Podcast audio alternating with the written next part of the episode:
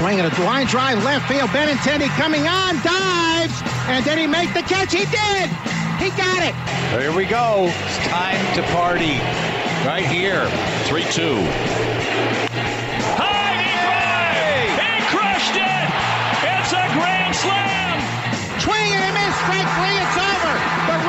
Have won the world championship. Welcome to Benny and the Bets podcast. Can you believe it? Here's your host, Terry Cushman.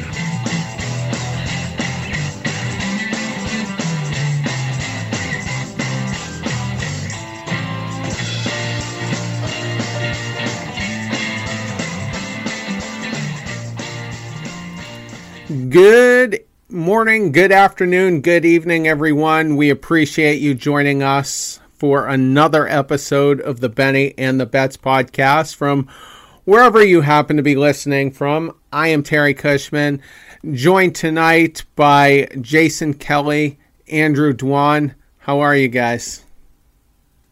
Not too bad. Doing all right, guys. Well, that's uh, not too shabby. So basically, uh, getting right into it, um, you know, if you go back a week ago, there was a lot of hysteria about the, you know, the disorganization of the COVID testing process. Some teams weren't getting their results back, having to cancel practices. I know the Nationals had to cancel a couple, um, the Astros, Giants as well. Most of that seems to be ironing out, and we don't have uh, quite as many cancel the season Uh, you know, you know, chants from, you know, people on social media. So are, are you guys feeling a little bit better now that, you know, things are kind of, you know, a little more smoother? Um, you know, honestly, I'm still kind of nervous about it going off without a hitch. Uh, cause if they miss, if they can't get their tests in during game day, then what happens, especially if it happens a couple days in a row, you're not going to be able to play the game, because I know the M L S ran into that uh, issue. I think it was today or yesterday. So until they have everything really ironed out and um, just a lot of things in place to ensure that they will have the tests and the results as quick as possible, I'm still holding my breath that we can have a, a season go off without any hiccups. Yeah, I would I would say I'm cautiously optimistic. Um, I do think that, you know, they've got two weeks. They've still got two weeks until opening day, so they'd have time to iron out those kinks and, and figure it out and get a nice, smooth process in.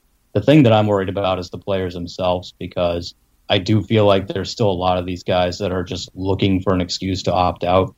Um, and, I, you know, the, the, the scenario that keeps popping into my mind is, okay, we're a week into the season, things are going well, we're playing games, and all of a sudden we see a tweet from Jeff Passan like, okay, uh, Oakland A's star Matt Chapman has tested positive. And then, you know, the trickle-down effect from that of, okay, well now uh, A's starting pitcher Sean Manaea says that he's going to opt out because he doesn't feel safe and, you know, because he was exposed to Chapman. Like, it just... stuff like that is what I'm still worried about. I, I, I just think that these guys are just looking for a reason to opt out. So I, I think M L B will square away all the issues with the testing and stuff. But, yeah, I, it's the players that I'm more worried about than anything else. I just feel like once the season starts and these guys have their paychecks coming back in, I just I feel like they'll find a way to, to stick it out. And I have been encouraged the whole time by a lot of these players who have simply been asymptomatic. And I know they're they're contagious and, and they, you know, they need to be handled, you know, accordingly. But I, I don't think the scare factor is quite there because of that. Bobby Dahlbeck, you know, was positive, asymptomatic. He just came back either yesterday or today and, you know, resumed his spring training. Um, I think Josh Taylor was also asymptomatic. I haven't seen his status in the last few days, whether he's back or not. Uh, Erod had mild symptoms. The only real serious case that is known, and, th- and there could be some that aren't known, but the only semi-serious case that that was known so far is Freddie Freeman with the Braves. So I'm I'm a little encouraged. I don't think the you know the the scare factor is quite there. Yeah, I certainly hope you're right, um, because that's that's the last thing we need is to finally, after all this waiting and after all the infighting between the union and everyone else, uh, for players to now start saying, okay, well, I don't feel safe because guys are testing positive, because I, I don't think that's going to go away. So hopefully you're right. Hopefully they, they feel at least confident that, okay, even if it does happen, it can be handled and we can still continue to play. I do wonder if the players would have all these reservations had the negotiations been done in a little better faith by the owners. Um, they really tried to rake the players over the coals during all this, and uh, just their whole sticking point was that there's going to be no fans and they're going to lose money. And then out, right after this, they were trying to figure out a way that they could get ten thousand fans in the stadium. Uh, so I, I do think that some of the players might see that as, you know, kind of a backhanded slap almost. So uh, if they can still get paid and kind of stick it to the owners that way, I can I can see a few of them uh, electing to go that route. I'm a little surprised that Mike Trout hasn't opted out yet, because he was one of the more outspoken players that was apprehensive. You know, Sean Doolittle was another one. Buster Posey, who did opt out, but he plays for the fourth best team in California, so I don't think I don't think that's going to be too impactful. But what are the odds that Trout plays? I think at this point, you know, seeing him today, he was in that inter-squad game. He was hitting dingers, and um, it, it it feels like if he hadn't opted out already, then he's probably going to play. I think also the Angels are one of those teams that, you know, because of the shortened season, they might actually scratch their way into a playoff spot. It's not quite like Posey, like you mentioned, you know, Posey with the Giants. The Giants stink. I mean, they, you know, they might be one of these forty-five loss teams uh, in, in this shortened season. But the Angels, they've actually got a shot. So I think Trout recognizes that, and I think maybe his teammates talked him into it. Um, and and I think he's pretty much on board. I doubt at this point that he would back out. Yeah, I don't think Trout would have waited this long. He doesn't seem like that kind of guy, um, from everything I know. So uh, I think he's going to play the season, uh, unless, of course, you see a huge influx of cases. And then I could see him leading the charge. And because, uh, I mean, he is, you know, the face of the league. So Um, if he's getting some pressure from the players, he's obviously going to do what's in their best interest. And if that's shut it down, he's going to do that. I did see something yesterday. It was an Angels player speaking about how they're all working extra hard to, to make him specifically comfortable. Like, they're really running a tight ship out there in Anaheim. So that could be part of it. I know his his relationship, Mike Trout's relationship, isn't the greatest with Rob Manfred, but I just kind of wonder if maybe there was some backroom, you know, negotiations going on between the commissioner and, and Trout, maybe some begging on the part of the commissioner to to keep him, you know, available for the season. Yeah, it wouldn't surprise me. Um, I know that he gets criticism for being not the most charismatic guy, not the most uh, sort of lightning rod personality that guys like Bryce Harper and all these other guys in the league have, but he is the best player in your league, hands down. I mean, there's no debate about that. So I'm sure Manfred probably did speak to him, and you might be right. There might have been a little bit of begging on his side, just going, come on, you're, you're the best player in the league. Like, you know, you're the guy that everyone looks to. If you back out, then, you know, the floodgates are going to open. And all of a sudden, we're going to have a ton of other players backing out because you did. So you've got to lead the charge the other way. You've got to lead the charge for the good of the sport, and you've got to be out there playing, and people have to see you out there playing to know that it is safe. Yeah, it'd be like if LeBron opted out of uh, the bubble. That's going to be starting up in a few weeks. If if he wasn't on board, uh, they would have just shut it down. So I think uh, I'm sure that they spoke with Trout to make to really make sure that he wasn't going to uh, sit out the season. So, I, I, I, like I said, I do think he's going to start the season uh, in Anaheim. one last thing on this subject, and uh, it involves a little bit of a conspiracy theory. And as you guys have seen, I love a good conspiracy theory. Um, if September twentieth or September twenty-fifth rolls around and Aaron Judge gets COVID nineteen, but he's asymptomatic, does that test magically disappear? Uh, because I could I mean, see, I could see Manfred, it's, it's, you know, covering it up. No, I, I don't think it would. They they would expose themselves to so many different lawsuits.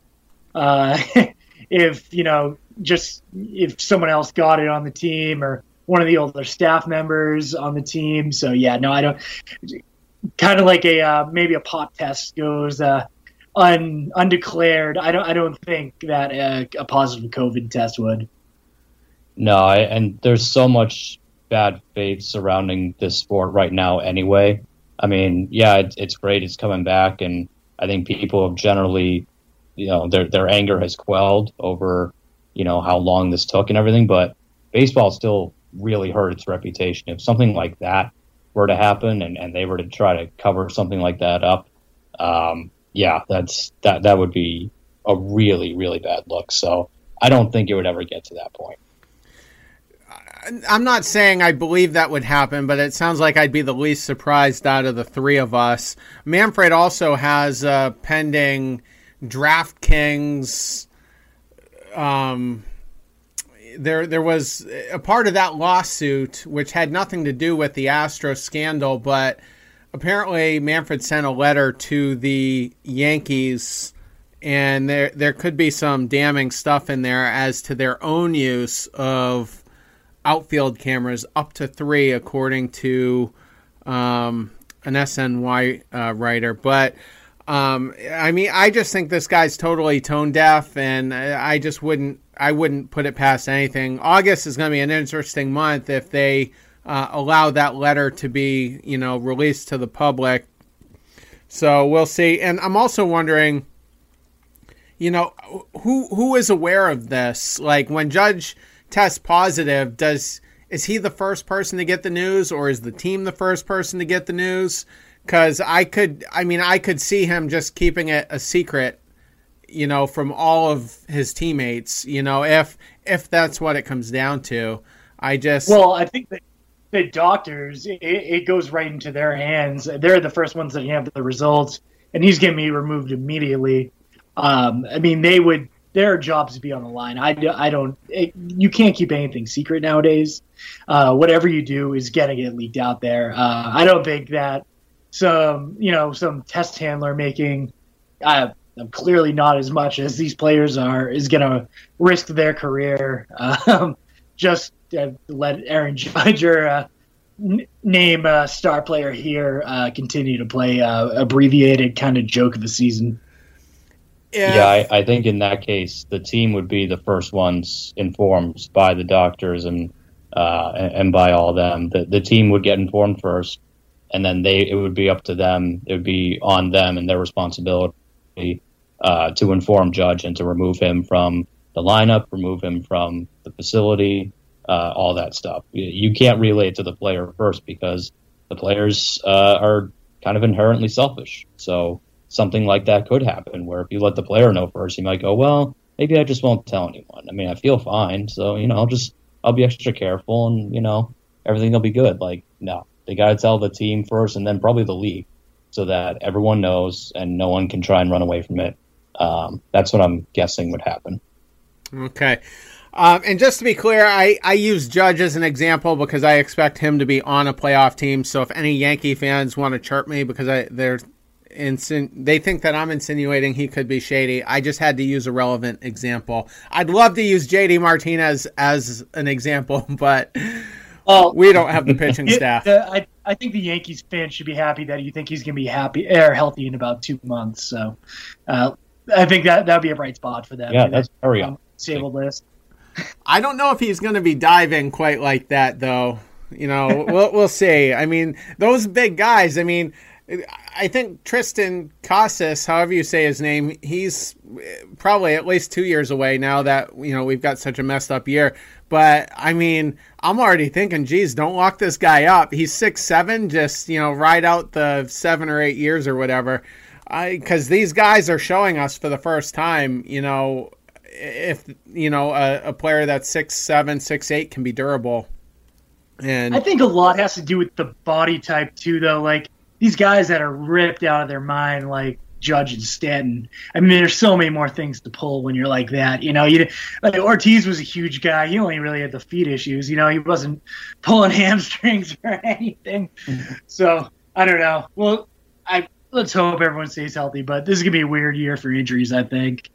I'm surprised Stanton hasn't had COVID nineteen like four times by now, because it's like that guy just gets injured for, you know, doing nothing. But all right, getting into the Red Sox now. Um, the lineup is an interesting situation. We don't have a bona fide leadoff hitter anymore. Um, are you guys expecting it will be Benintendi? Um, personally, I kind of, I'm hoping it's going to be Verdugo. I think in this year, they're going to want to get him as many bats as they possibly can to see what they have for the asset. So I, I really think it's going to be Verdugo, then probably Devers and Martinez. If I had to put uh, put some put my bet on, that, that'd be it. Yeah, I wouldn't mind seeing Verdugo move into the leadoff spot. Benintendi doesn't, to me at least, does not have the plate discipline to be a leadoff guy. Um, he strikes out way too much, and it, it, it's just not... That's not what you want in a leadoff guy. Verdugo, I think uh, he he takes a decent amount of walks, at least from the little we've seen. So uh, I would like to see him move into the leadoff spot, see how he does there. Um, I, I just think that that would be a decent spot for him. You know, that is an interesting option, and uh, I didn't really consider that. Most of the talk has been Benintendi, but... Um, So either way, it would be a lefty. And so I think Devers would have to be third, and then Martinez would probably bat fourth where he's a righty.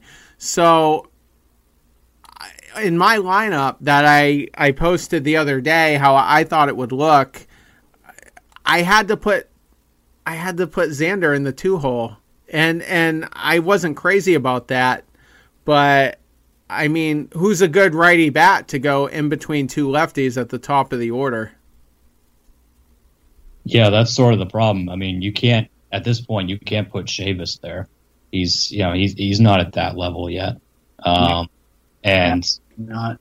Yeah, and like Pilar's not going to be playing uh, every day. He's he's probably only going to get in there against left-handers because they still insist on putting Jackie Bradley out there every day.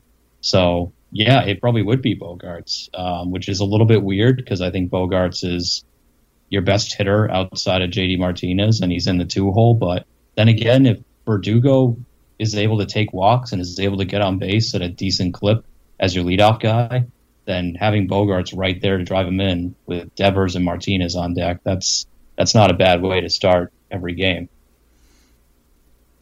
Yeah, I I have Verdugo fifth behind J D, but I mean, I guess you, I mean, I don't know where I would, if I had to put Verdugo in the leadoff spot, then do I put Benny behind J D? Part of the problem here is we got so many damn lefties. You know, you got Benny, Devers, yeah. Verdugo, Moreland, and J B J, all lefties. So, uh, and I'm uncomfortable having Chavis sixth because he strikes out all the time. So it's a really weird, well, weird lineup. They, I, I don't think Chavis is starting this year. They already came out and said he wasn't. So oh, no? uh, it's going to be Peraza at second. Ooh. So he's a righty too. Um, so if we pencil his, his bat in there, he's also a candidate that could hit leadoff. He's got experience doing it. Um, so if he starts off the, you know, starts off the year hot, we could see him go there. Uh, maybe Verdugo slip the second, and then you get a little more uh, righty-lefty kind of thing going on, uh, if that's the case. Peraza was just so bad last year, though. Um, he had a great twenty eighteen. Let's see where he hit um, two eighty-eight with a uh, you know, three twenty-six O B P. That that's not super high, but I mean, yeah, but it gives then, you speed up. Yeah, if sure, if he gets on base, that's great. Last year, if he had his worst season, two thirty-nine average with only a two eighty-five O B P, O P S six thirty-one.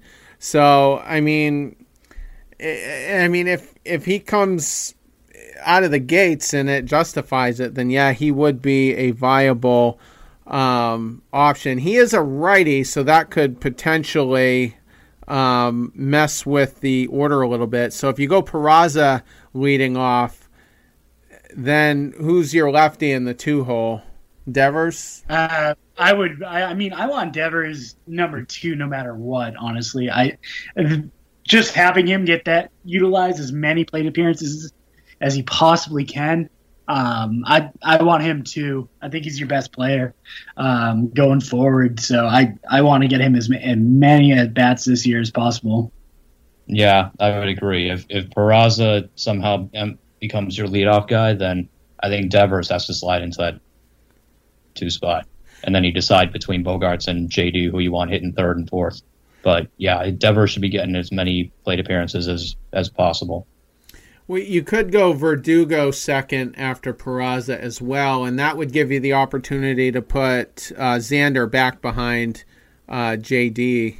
So, yeah, I guess I kind of like that now that you mention it, Andrew. But, you know, it's right now it just seems like a tall order if, if Peraza could be that guy. But if if he does, then you, you have a much more, you know, conventional-looking lineup. You have guys basically in their familiar roles, you know, after him. So, um, yeah, so it'll be interesting to see what Reneke does there.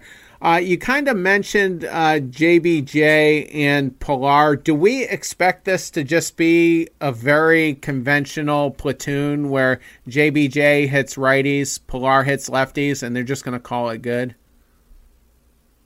That's my expectation, yeah. Now, ultimately, what I would prefer, just as a fan of uh, not having to see guys flail away at the plate, I would like to see Pilar eventually take the job full time. Even though I, I get it, he's not any great shakes anymore. He's not what he used to be in Toronto, but I'm just so done with watching Jackie Bradley Junior at the plate.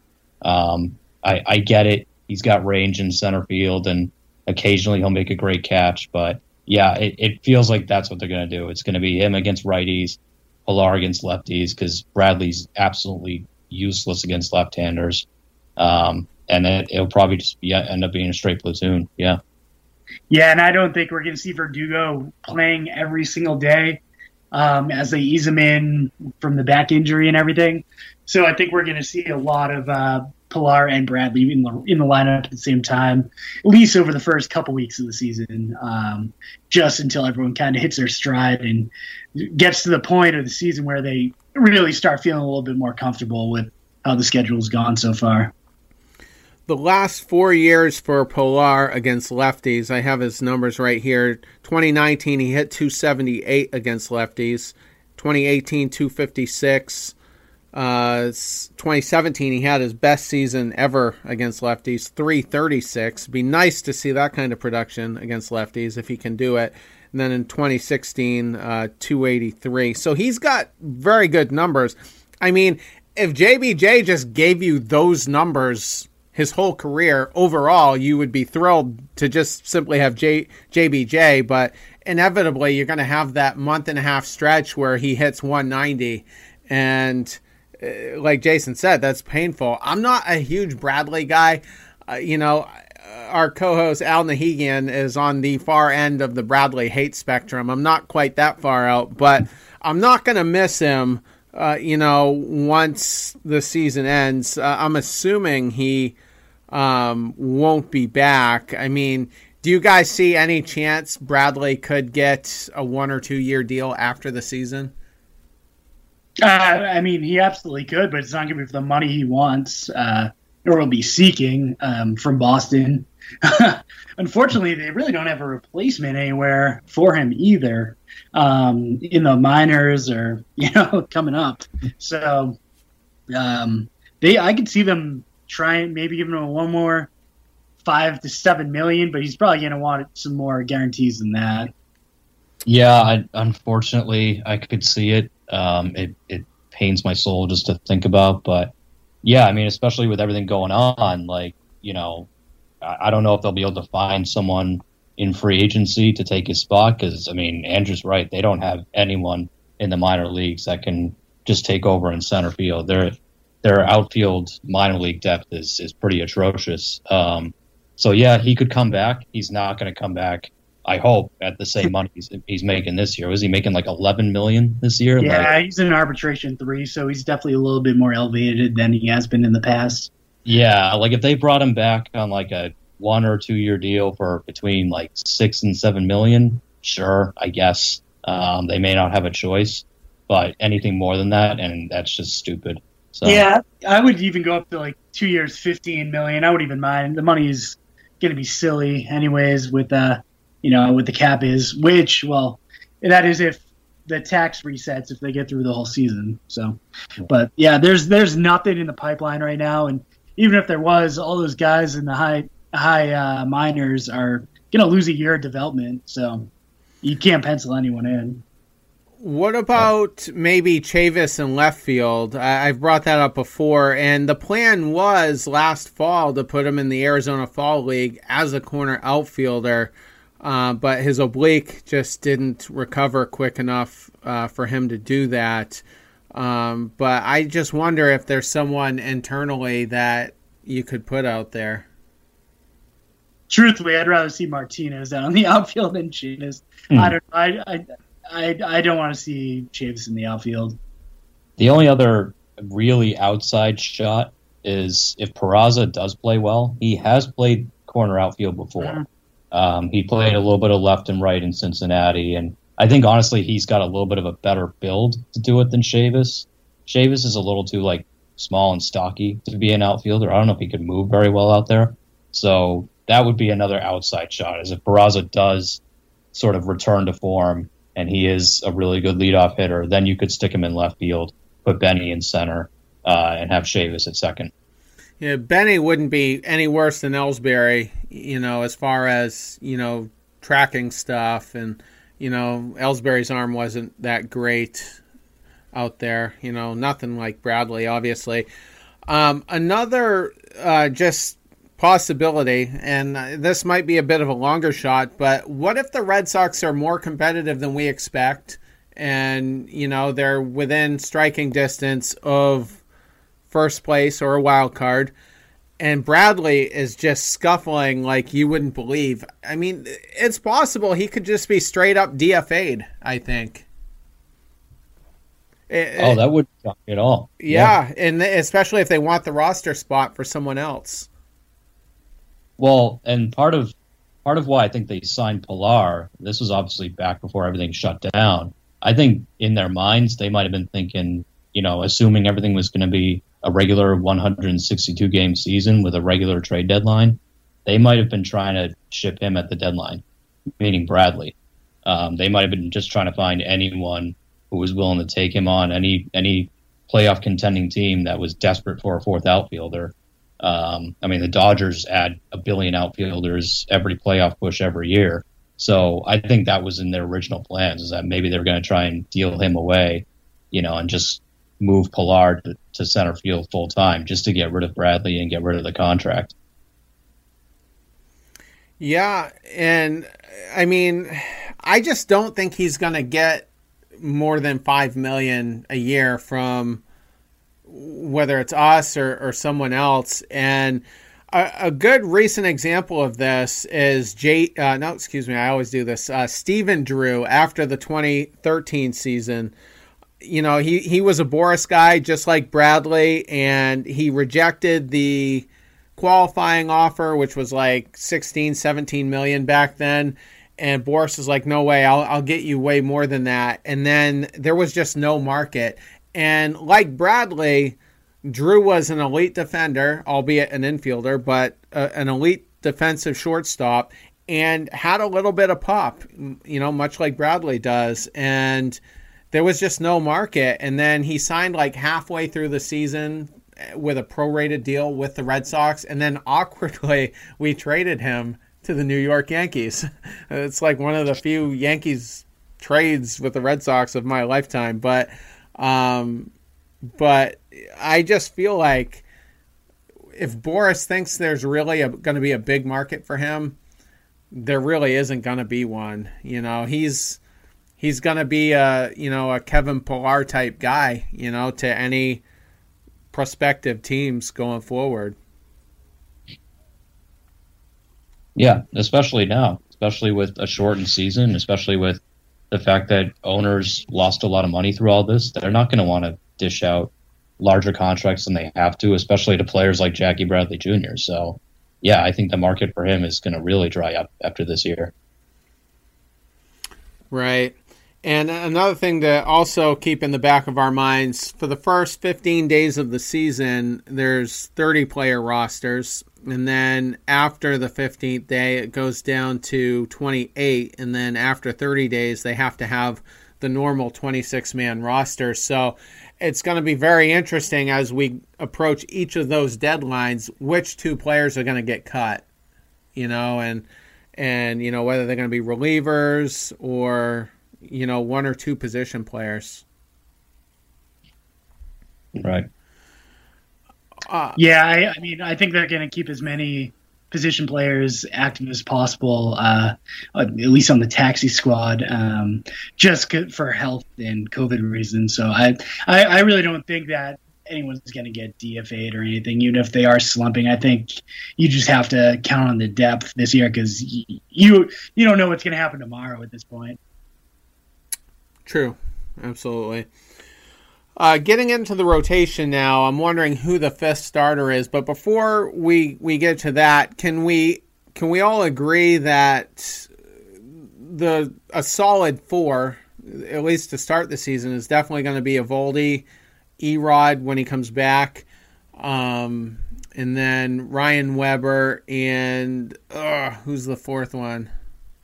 I didn't Martí Perez. Perez, of course, yes. Mm-hmm. Um, so, I mean, all of that, all four of those guys are relatively safe as far as locking down a spot, I would say. Yeah, um, I think we're probably close to three to four weeks away from seeing Erod nearly at where he needs to be, strength-wise and conditioning-wise. Um I, no one really knows what he's been able to do throughout this whole ordeal. Uh, so I think um, they don't really need more than four starters for a while. Even the fifth starter is only going to get nine starts, um, potentially if they do play all sixty games, just based off their schedule, uh, just the way the, all the games are lined up. So they might just be honestly able to roll with um, a core four for a bit, even with without Erod. Yeah, there's they have a few candidates that could fill that that fifth spot. Um, the guy that I think I, I would just choose just because he's done it before would be Colin McHugh, mm-hmm. uh, assuming he's healthy enough. Because it's weird because his best year of his career was twenty eighteen when he was purely a reliever, and he had a sub two E R A with Houston, uh, and he was nasty. And then last year he was hurt a little bit, but they turned him back into a starter, and his numbers kind of went back down. But at least he can start. He can give you a good six, seven innings at times. Is he going to be any better than what you got out of Rick Porcello last year? No. Um, it's you know, but again, it's a fifth starter, so who cares at that point? As long as he gives you innings and can sometimes be productive, um, I'd rather see that than them doing this opener bullpen crap that the Rays do. Yeah, once McHugh's back and healthy, I'm I'm really excited. I was actually really happy about that signing. Um, I don't know how long his uh, projected timetable is going to be because I know he's definitely not one hundred percent at this point. But um, I wouldn't mind seeing Mazza or uh, Kyle Hart filling in. Um, both looked really good. I don't know if you guys watched any of the inter-squad scrimmages the last couple days, but both those guys really looked good against uh, a lot of regular starters um, in the lineup. I haven't seen any, but I, I have just on social media amongst the beat writers seen a little bit of buzz about Mazza. Um, and so he could potentially be an option. That was one of those kind of early Chaim Bloom moves where you're hoping he knows something, you know, because he's been the brains behind, you know, Tampa's brilliant, you know, pitching program. So, yeah, I I know they were they were high on on Kyle Hart, uh, you know, when they acquired him last year. So, um, you know, hoping, again, there's some Bloom magic there. I was just going through uh, just some news bits, and Erod technically hasn't been ruled out for opening day, so I don't think he's going to miss more than a couple of turns through the rotation. And the same article by C B S Sports um, also said that he had built up to four innings, so um, you know, he might benefit from an opener w- when he does come back, you know, his first couple of starts, but I don't think we're looking too far out, uh, you know, for him coming back. Yeah, that would obviously, that would be ideal, is if uh, if Erod can kind of, they can speed him up a bit and he's he's able to go as your number one guy. Um, and then at least that way, if it, whether it ends up being Kyle Hart, Chris Mazza, or Colin McHugh, or one of those guys, at least you've got five guys who can go out there and give you five, six innings. Um, you know, and you're not doing, you don't have to resort to openers or anything like that. Uh, another guy, I was just going to pull him up here. Um, I'd actually like to talk about David Price if, if we have a few minutes later on, but we are saving roughly, I think, six million dollars because he did decide to opt out. So we're not on the hook for, you know, however much we owed him this year once it was prorated. So is there any chance maybe we go after an Aaron Sanchez type guy? Didn't Bogaerts just come out the other day and say he's like still a number one starter? Uh, I'm a little worried that um, he might have priced himself out. I think I, we haven't seen Sanchez be good in a while, so I don't know. I'd rather see them save the money because we don't know if we actually will get all that price money back if this full season's not played out. Um, so I, I think they should probably just stay in-house at this point. Uh, instead of risking going over the C B T again and then incurring whatever God knows what penalties that they'll have to pay. Yeah, I so I looked at the free agent pitchers just because I was curious who's actually left. I saw Aaron Sanchez's name. I can't believe Bogaerts still is is saying this guy's a top line starter. Um, I mean, he look. We all remember when he came up with the Blue Jays. He looked like a monster early on. Uh, there were a few games that he absolutely dominated the Red Sox, but then he had a multitude of injuries. He completely lost control. His mechanics took a, a nosedive. Um, the only, when I looked at that whole list, I mean, it's a list of crap. Like Andrew Kashner, no thanks. Jason Vargas, I'm not even sure he still wants to pitch. Um, I know that Irvin Santana was making some noise uh, about a month ago saying that when or if the season restarted, he was ready to go, that he had been training down in the Dominican and that he felt like he, he had returned to form. Maybe a guy like that, but I mean, as Andrew mentioned, it's like, how much do you really want to spend on a sixty-game season, you know, where you risk going over the C B T again? Like, I don't know. I, I think the Red Sox have some decent in-house candidates. I would rather they just go with one of the younger guys in-house and, and see how it goes. Um, Santana, I think, would, would be on a minimal contract, you know, much like um, the Braves pitcher just opted out, King Felix. And, you know, and if King Felix was going to be playing for essentially nothing because he was fronted all that money. So th- I think that was a big reason for his opt-out. But I, with Sanchez specifically, I, I'd be worried if he's still in the Dominican because it's quite a process to get back into the States, do an intake screening, you know, all that stuff associated with it, and then and then pitch effectively. So I don't think – I definitely agree that he's not a good uh, candidate.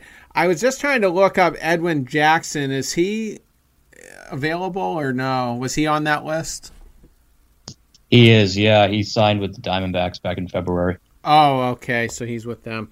All right. Yeah. Yeah. I mean, he could have potentially been a viable back uh, inning guy looking to, you know, might have been willing to take a cheap contract to set himself up for next year. But, yeah, all right. So I guess there's really not much we could do outside of a trade, and we don't really have the trade chips to, you know, get anything significant. So, um, yeah. And I still think Chaim Bloom thinks he's going to work his Tampa magic. As much as, you know, most of us aren't crazy about it in a big market, but, you know, they might they might be looking at a couple openers a week with insane analytics and sabermetrics and whatnot to to um, you know, kind of get through this. Yeah, I mean, hey, if, if they still want to, Clay Buchholz is still out there. Oh, I'm back. He was on that list too, I bet. Yeah, yeah, that's that. I would hate that, but uh. um, okay. So l- just real quick with David Price, was it the most David Price move ever to opt out? Oh, I I couldn't have been less shocked. Uh, yeah, as as soon as that came out, I'm like, of course he opted out. Yeah, of course he did. Why why wouldn't he? Yeah, that is the most David Price thing ever.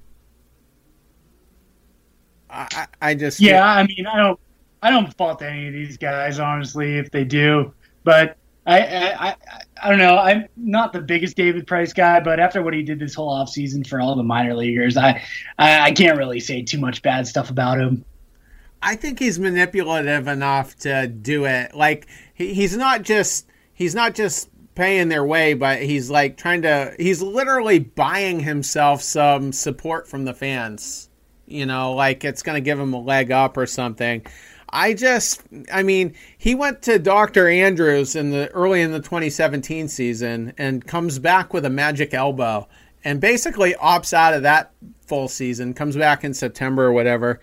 And, you know, and then he had that first start against the Yankees in the twenty eighteen season, gets shelled for four runs, opts out of coming back out for the second inning. Then the Yankees come back again in May, I think. Actually, we were going to New York, which is worse for him. And, you know, he had the whole carpal tunnel thing, and and he opts out of apologizing to Dennis Eckersley. Like, David Price has, like, opted out of a lot of things, and I just, I was, you know, not surprised at all. I, I laughed so hard. I was sitting on the toilet when I read that. I remember where I was, and I laughed so hard sitting on the toilet. And, I, you know, and Dodgers Twitter basically gave him a pass. And I'm like, just you guys wait till next year when he gets mangled by the Giants and then doesn't want to pitch against them, you know, in his second start or whatever. You know, so I just, I'm just glad he's not our problem anymore.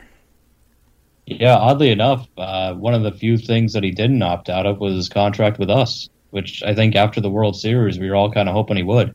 Yeah. It's like, okay, thanks, David, you, you can opt out of this one now if you want. He's like, oh, no, it's okay, I'll stay.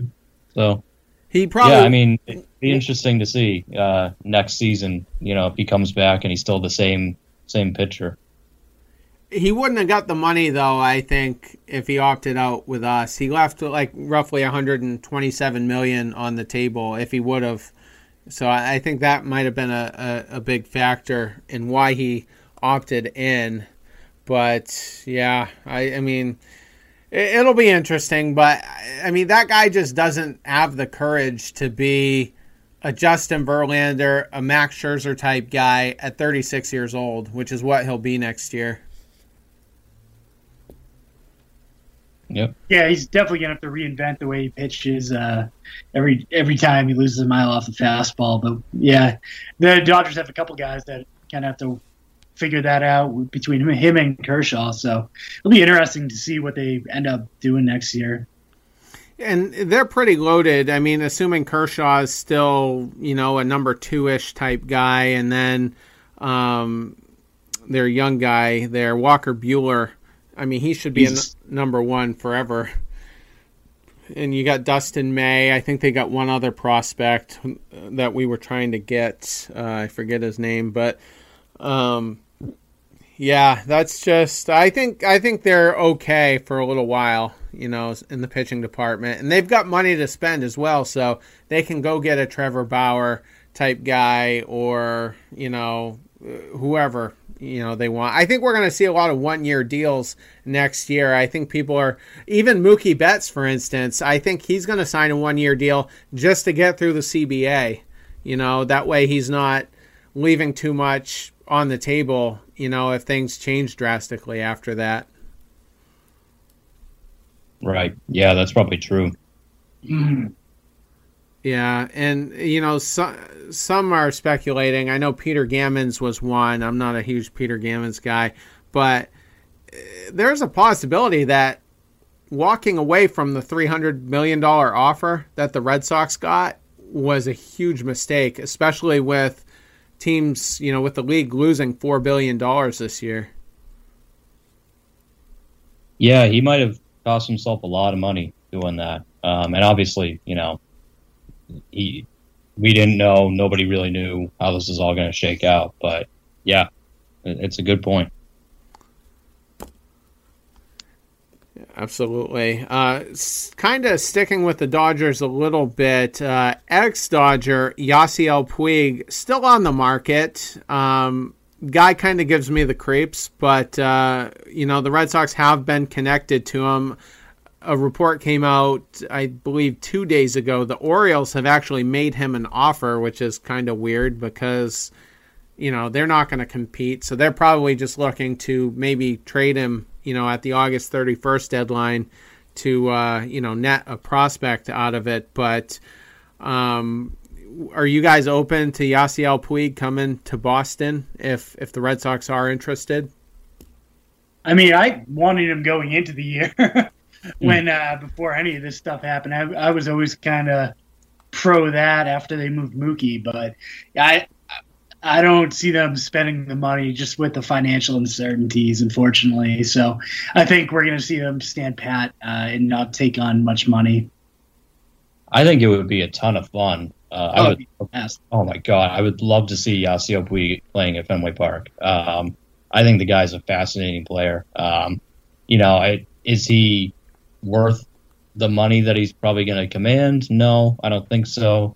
Uh, even though he had a pretty decent season last year with Cleveland, but uh, I don't think it's going to happen. I, I don't think the Red Sox at this point are going to bring him in. Um, I think they feel pretty good about what they've got. So I'm curious to see where he does go, though. Um, I can't necessarily blame him for not wanting to play in Baltimore, but by that same token, I would say, well, if no one else is offering you a contract, you might want to just take it because otherwise you're looking at a whole season, you know, or these next sixty games and then the whole offseason, and you haven't swung a bat. Like, your value is going to go down. So I'm curious to see what he decides to do. I mean, he's essentially close enough to a, you know, thirty one hundred guy, thirty home runs, one hundred R B Is. Um, Why doesn't he have a contract? Yeah, I can't figure it out. I mean, there are teams that could definitely benefit from having him in their lineup. Even before the whole shutdown and the shortened season thing, like there were numerous teams. Like I feel like the Marlins could have could have used him on a on a one year deal. Like that's a team that is trying to prove that they're not a you know a cellar dweller anymore. Um, he would have been a good fit there. I know the Giants had talked to him. I know that's kind of a another crappy team like Baltimore, but the Giants had talked to him about potentially, you know, signing there. Um, he should have a contract. I mean, again, he's only twenty-nine. And, I mean, it feels like he's been in the league a lot longer, but he's only twenty-nine. He can still play the field pretty well from what I can gather, so it's not like he has to be a D H. Um, he's got right-handed power. I, I think he would be a good fit for a lot of teams. I'm not sure why the market dried up on him. I think he probably would have. Uh, I think he was holding out. Um, probably, you know, one of those last couple weeks of spring training kind of deals when Team X's right, right or left fielder gets hurt because it happens every year. And then obviously everything just went, went to hell in a handbag. So um, I think that's the reason he's unsigned now. And it, obviously, he probably doesn't want to pay for the pennies that are being offered to him. I just, I think part of it is the guy's a little bit of a circus act, you know, and he does some weird stuff, you know, he'll run his tongue very seductively across his bat. And like, mm. I'm an ex-corrections officer. I've dealt with the dark side of society, some really weird people, dangerous people, creepy people. And it gives me, he gives me the creeps a little bit. And, you know, he was a part of a couple of bench clearing, you know, brawls where he tried to fight the whole Tigers, uh, not the Tigers, the Pirates team. And so there, there's just a wide array of weirdness. And, and I just think some teams just don't want to deal with that. And the Dodgers tried to trade him, you know, several times over the past few years. And, you know, they offered him to us for Jackie Bradley straight up, you know? So what does that tell you? I mean, they're going to get a guy who strikes out a ton, has only come close to, I think he's only exceeded twenty home runs once in his career, Bradley. And, um, you know, they were willing to just do a one for one there. And, and Dombrowski wasn't interested. And I just, I, I just feel like that has to be a, a part of it a little bit. I think certain G Ms just know how Friedman felt about him, you know, during that stretch. I do wonder if um, maybe some of these teams like the Rockies with Ian Desmond opting out, or particularly the Braves with Nick Markakis opting out, maybe they're now a little more open to looking at him. I mean, again, it, it's tough because the season's two weeks away. So I don't know what Puig's been doing uh, during all this. If he's been, I assume he's been staying in shape, but I don't know what, you know, has he been taking live B P? Like, again, we're two weeks away, so it might be tough at this point to bring him in and have him ready to go for a shortened season. But I do wonder if teams like that, that have had players opting out, if now they're saying, okay, let's let's give Puig a one-year deal, especially a team like the Braves that should absolutely be contending. That'd be a fun Braves team, too. Oh, my God. That'd be a really fun Braves team. Yeah. Him and Acuna and Albies and all those guys. Yeah, absolutely. Yeah. And I keep saying that the guys who have opted out are a bunch of washed up thirty somethings. And I think Markakis might be one of the oldest of everyone who's opted out. Yet I, year in and year out, he's been very solid. And I wouldn't even mind if he played one year in Boston next year. You know, not playing this year might, you know, affect his performance, but if I knew out of the gates he was going to give us what he gave Atlanta the last couple of years, I, I'd be all for it, you know, on a on a short deal. But um, but yeah, that that would be another interesting um, destination for Puig. Also, the uh, you know the National League has the D H, so um, you know, so he he could play anywhere because his defense has been suspect at times. So. Um, you know, I, I just think that that role should make him even more signable. Yeah, I think once we see a uh, pulled hamstring like a week into the season, I think uh, I think he'll get signed up pretty quickly. Yeah, the, his agent is probably on speed dial. Um, okay, so uh, what do you guys think of the crowd noise situation? It's going to be pumped into the stadium, you know, and a little awkward, I guess, but, you know, what do you guys think of it? Um, you know, it's, I don't mind that they're trying it as long as it sounds better than like the white noisemaker it sounded like the other day at Fenway. Because hour, hour four into a Yankees Red Sox game when it's only like the third inning, it's going to put a lot of people to sleep at home. So uh, I, if they could experiment and do something cool, like, find a way to I S O the crowd noise from like a playoff game and pipe that in. I don't, I'm sure there's much smarter people than me out there that know if that's possible or not. But uh, if they can do something like that, I think that's really cool. But the whole just white noise thing, I, I'd rather just hear the players on the field. Yeah, it's interesting. I wonder if it's gonna, they're gonna like curtail it based on the stadium. You know, so like if they're doing it at the Trop, are they going to pump in just silence to resemble the three thousand people that are there? Except for like the one drunk guy with the cowbell who's going nuts. Like, I don't know. Um, cause you can't, you can't pump in like a big crowd noise into a place like the Trop. It just doesn't work. Um, So I I was very anti-pumped-in noise when that whole idea started for all sports, but I've watched a little bit of Premier League, and it actually works. It's it's not bad. It doesn't sound too fake. It's definitely weird because you're hearing noise and seeing empty stands, but like as, I think as long as it's done right and they don't overdo it and they don't make it too loud and you don't have someone back there going crazy with the, the cheer buttons or whatever, then I think it could be okay. I, I don't mind them trying at least.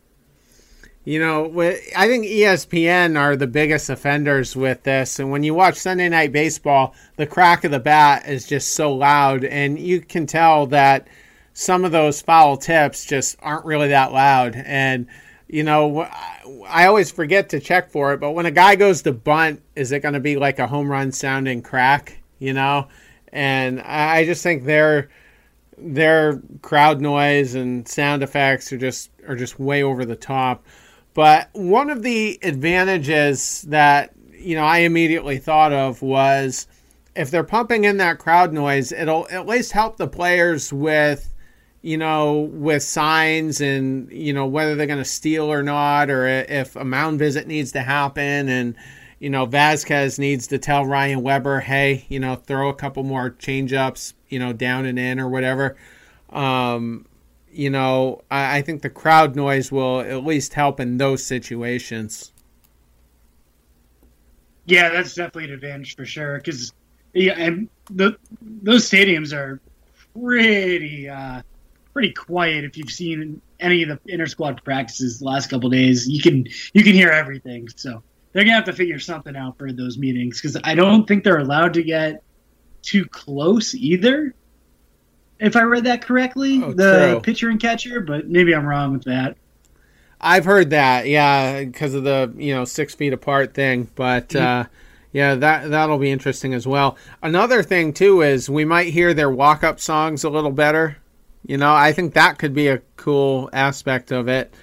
Um, but there's just all kinds of unique things that we're probably not even thinking about that are going to be affected by this. Yeah, it does make me wonder when you mentioned the E S P N, what they do with their mics. And it's so true. They, they are so offensive with the amount of mics they put around the field. But I wonder now, is that going to be just a thing this year? Like, sure, they'll pump in the crowd noise too, but I feel like we're going to have enhanced mics on the field and every every base hit is going to sound like a rocket off the bat. Um, so I'm hoping that they don't go too crazy with that, but I, I have a feeling they might. Absolutely. So we'll we'll just see how that plays out. Finally, the last topic I want to just kind of discuss. Uh, I don't think this would happen, you know, in the too near future, but Xander Bogaerts has basically emerged as, you know, the captain of the Red Sox. So, I mean, could could a C eventually end up on his jersey? Um, I'm going to say no. Uh, he's got to opt out in two years, and if the financial situation's back to normal, he's probably going to opt out and get paid more than uh, the twenty million dollars a year he's currently making. So I, I unfortunately don't think he is going to be here, or I don't think it's a lock that he's going to be here in three years. Yeah, and I would also say no, but for a different reason. I just don't think that's his personality. Um, I actually think if the Red Sox put a C on him, it would make a guy like Bogaerts uncomfortable. I think that he is just a, he's just sort of the quiet professional. He just goes up there, he does his job, and he doesn't, he doesn't need or want the, the pomp and circumstance around it. Um, so I, I, I don't think he would necessarily mind being regarded as the face of the team or, or being regarded as like the quote unquote captain, but I think he would actually be a little uncomfortable if they were like, yeah, we're going to put a C on your uniform. And like, you, you know, you have to, you have to actually don it. Like, and I just don't think baseball players want it. I mean, Anthony Rizzo for years, Cubs fans are like, oh, give him the C, give him the C on his jersey. And he actually was the one that was like, you know what, I don't, I don't want to see on my jersey. I, I think that's, I don't think that's right. So I think just baseball players in general just have just different personalities that it's not really their thing. Maybe there are some who would like it. Like I think Bryce Harper would probably love it. Um, but I think for the most part, guys like Bogaerts, they don't need it. So I, I don't think that would happen. Yeah, I agree with you there. I don't think you'd want it either. And I, I really don't think you need it in baseball. It's not like hockey or something or football either. Um, yeah, I just it's more of a I think it's more of a you've been here a long time. Let's recognize that kind of thing. Um, kind of like a lot of baseball is just symbolism. I don't I don't think it's super important to have anyone designated as as such.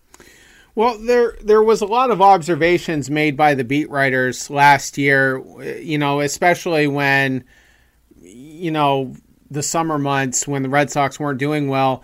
Bogaerts was one of the few guys that would remain at his locker and field questions from the beat writers. And he was just one of the few guys that was just standing there willing to take it, you know, for the, the duration of the, you know, post-game activities. And uh, you, if you listen to him, I heard him on W E I the other day, and you know he's talking about you know the different areas of the team and you know what he's optimistic about, and he was adamant that this team's going to be better than what people expect it to be.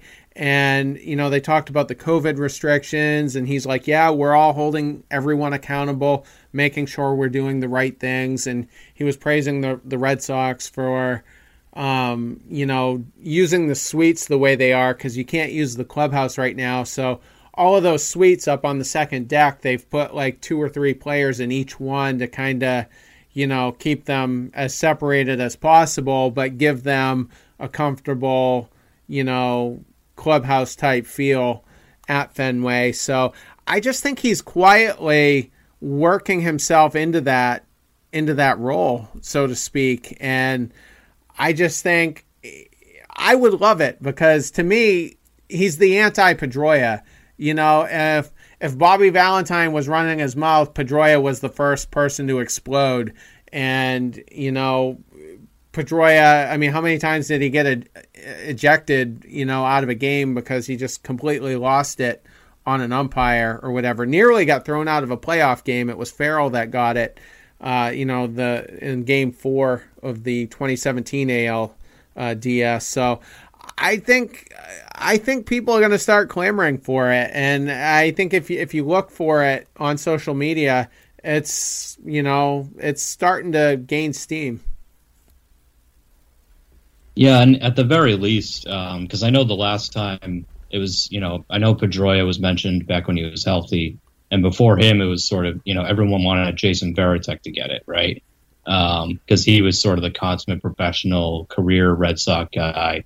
But at least in this case, like, Bogaerts isn't just, you know, the guy who's been here a while and um, a guy who's considered a leader, but he's also probably your best or at least second best player.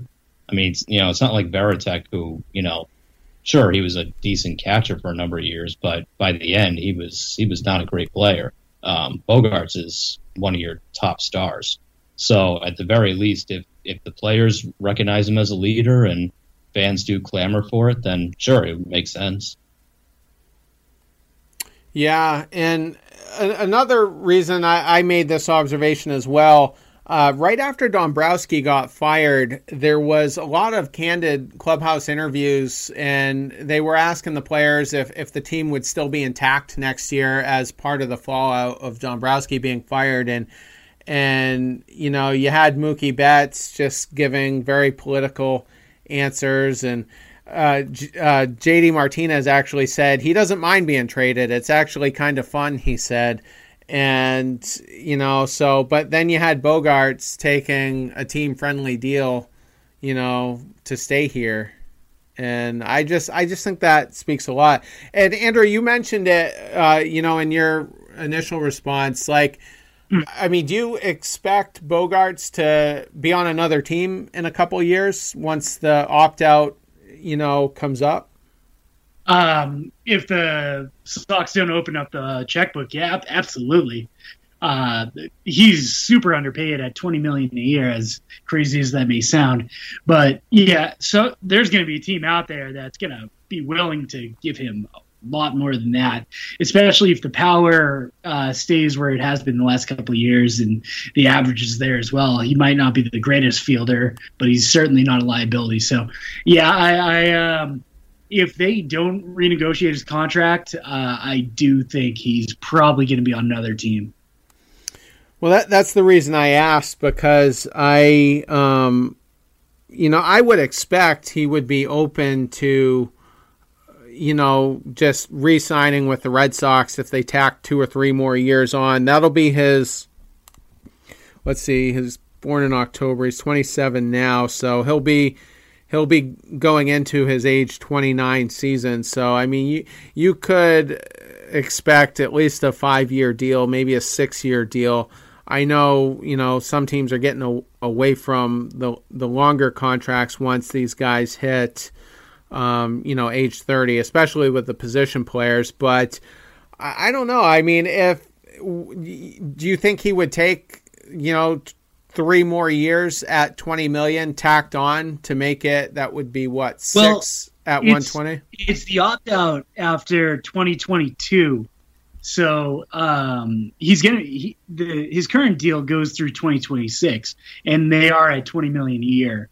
Uh, I think they probably have to uh, give him another five on top of that, uh, so make it go through twenty twenty-eight, um, buying out the other years at uh, a solid raise of probably five to eight million dollars a year uh, at least um, to. to get that started, because that's going to be his last it's going to be his last real big um, contract opportunity. So uh, he's he's going to take his leverage and use every single uh, piece of it. Yeah, I just I'm kind of skeptical. I mean, Boris could certainly, you know, influence him to to opt out, you know, even if it means playing for another team. You know, and I, I mean, I think there's a possibility it could be renegotiated before the actual opt-out. So if it, you know, like for instance, maybe it gets done in August or September of twenty twenty-two. Um, yeah, I just, he loves it here, and we could have guys like Brian Mata up if Tanner Houck, you know, becomes, you know, a, a solid middle of the rotation guy, and, you know, you have maybe one big free agent signing, you know, by then, as far as a starting pitcher goes. It would just be a tough team for him to walk away from, I feel like. Yeah, and and you mentioned it right there, that, like, he seems to actually love it here, which I never got that sense from a guy like Mookie Betts. You know, Mookie, to me, just seemed to, like, he, he didn't mind it here, but every time he was asked about it, he's like, yeah, it's it's fine. You know, I, I enjoy it. It's cool. At least Bogaerts, like, he really seems to love it here. And, and I think that I could see a restructuring of his contract if he really does start to feel like he's getting grossly underpaid. I could see something like that happening. But, yeah, I, I agree. I think this would be a tough market and a tough team for him to walk away from. Uh, yeah, no, I, I hope he doesn't. I just think that, Um, financially, I think it just makes the most sense for him to at least have the threat of walking away um, and telling the Red Sox, listen, I want X amount more, ten million dollars more a year. Like, let's just renegotiate now, and you don't have to worry about this going into the offseason, because God knows finding a franchise shortstop isn't isn't exactly easy. We saw what happened after, you know, Nomar was gone. It took until Xander came into his own before we really had a the same shortstop two years in a row. Oh, come yeah, on. That's, Scudero that's, wasn't bad. Yeah. Who wasn't? Marco Scudero.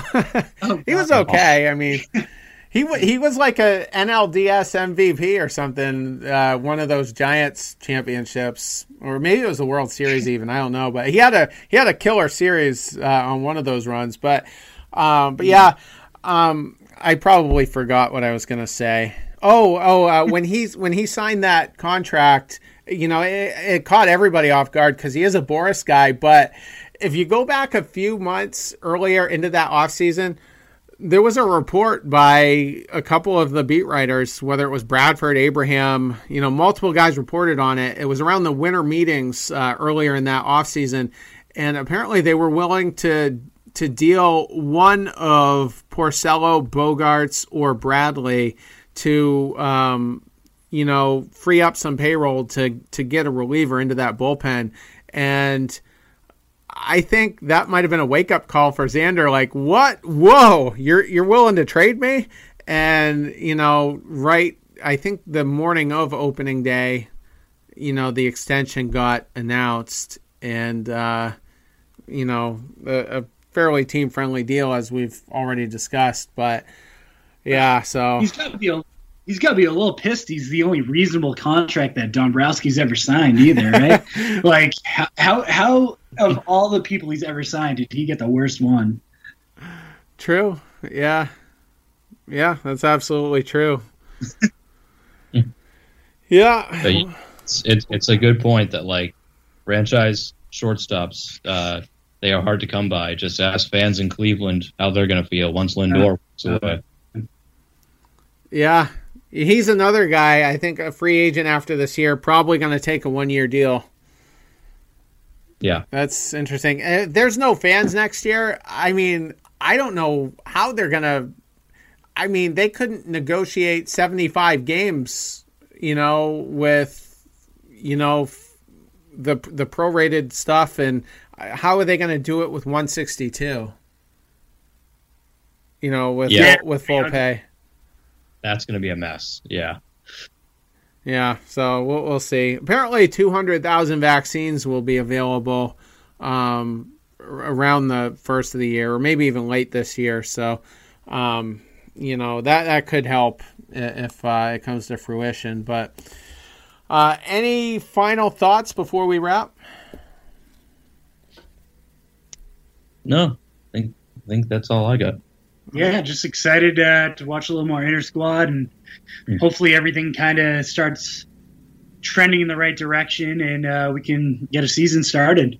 Yeah, I can't wait either. You know, I'm going to – I might miss – some of those uh, games on the first weekend because I'll kind of be on a road trip. I won't miss the Friday night game because it's you know it's during the night, but I'll have to uh, find a way to catch you know at least some of the uh, one thirty-five starts. But yeah, the shitty thing you guys have is uh, no Yankees games in your rotation. No, well it, I don't know. I mean, at first I thought that was a bad thing, but. I don't know. Those could be some serious beatdowns, so maybe we won't be missing too much. Yeah, you'll have the previews for all of them, but uh, not the so much the reaction. But but uh, it, it's a kind of a stacked schedule because you could make a case that four out of those five, um, you know, N L East teams could either win the division or be wild cards. I'm being very generous by putting the Mets in there because they're dumpster fire, but. Um, But, you know, they all have decent rosters outside of the Marlins. So, um, you know. Yeah, we're going to see some really good pitching this year. That and it's going to be really interesting. It, the offense really has to come out the gate swinging or else it's going to be ugly. Yeah. You know, I saw somebody um, ask, you know, do any teams have a shot at winning forty-five out of the sixty? And I think the Dodgers and the Yankees are the two best teams, and but their divisions are relatively stacked. So if mm. you factor in the interleague, um, so I don't think either of those teams have a shot. But I think the Indians could be sneaky good. Um, I think. The Twins could have another good year, especially if they get a lot out of Rich Hill and Kenta Maeda, you know, uh, on top of the guys that they currently have. So I think if I think the A L Central is the best candidate to, you know, to maybe get to forty-five because that that's not really a, a great division. I mean, the White Sox could have a better year, but. There's there's some bad teams in there, and then they've got the Pirates. I think the Cubs are going to be kind of bad. You know, they got no bullpen, and, you know, some players are getting old. So, um, I don't know. So, I, I think they, you know, the Central has a good chance to be the one seed anyway. Yeah, the, the Twins intrigue me a lot because their pitching got a lot better, and they added Donaldson. I mean, they could hit the most home runs out of these sixty games. For any team in the league. Yeah, and I mean, the I think the Indians are, are pretty stout with uh, Clevinger and Bieber at the top. I mean, they're both essentially aces, and then uh, Carrasco, Plesac. I want to say there's one more name in there that. Uh, well, who's that? Aaron Savali. Oh, Savali. Uh, yeah, yeah, I think he's going to get that fifth spot. Okay, yeah. So I think they've got pretty decent depth, uh, you know, in, in their rotation as well. Um, you know, they've got some young guys that'll need to step up again, you know, Mercado, and um, they've got that Reyes guy that they're a little worried about defensively. But, um, but yeah, you know, we'll we'll see. They might finally have a pretty solid outfield, though, because that, that's been their weak spot for, you know, the last five or six years. Yep. Yep. Well, all right. We'll seriously uh, end it now, but I appreciate you guys with us uh, tonight. Uh, I'm thinking I'm I'm trying to do two shows a week basically from here out, and then a couple of weeks from now we'll just be in the normal rotation anyway. So appreciate it again. Awesome show. I think we got a lot covered, and uh, we'll be in touch. Sounds good, guys. Take care. Yeah. Sounds good. Episode one ninety-eight in the books, and I'm actually positive it is one ninety-eight. So hope you enjoyed it. Have a good week. You know, enjoy the weather. I'm not really a big covid nineteen guy. You know, I'm trying to enjoy my summer the best that I possibly can. So if you guys feel the same way, great. I hope it happens. And, uh, you know, I, I just hope everyone's excited finally for the start of the season. Take care.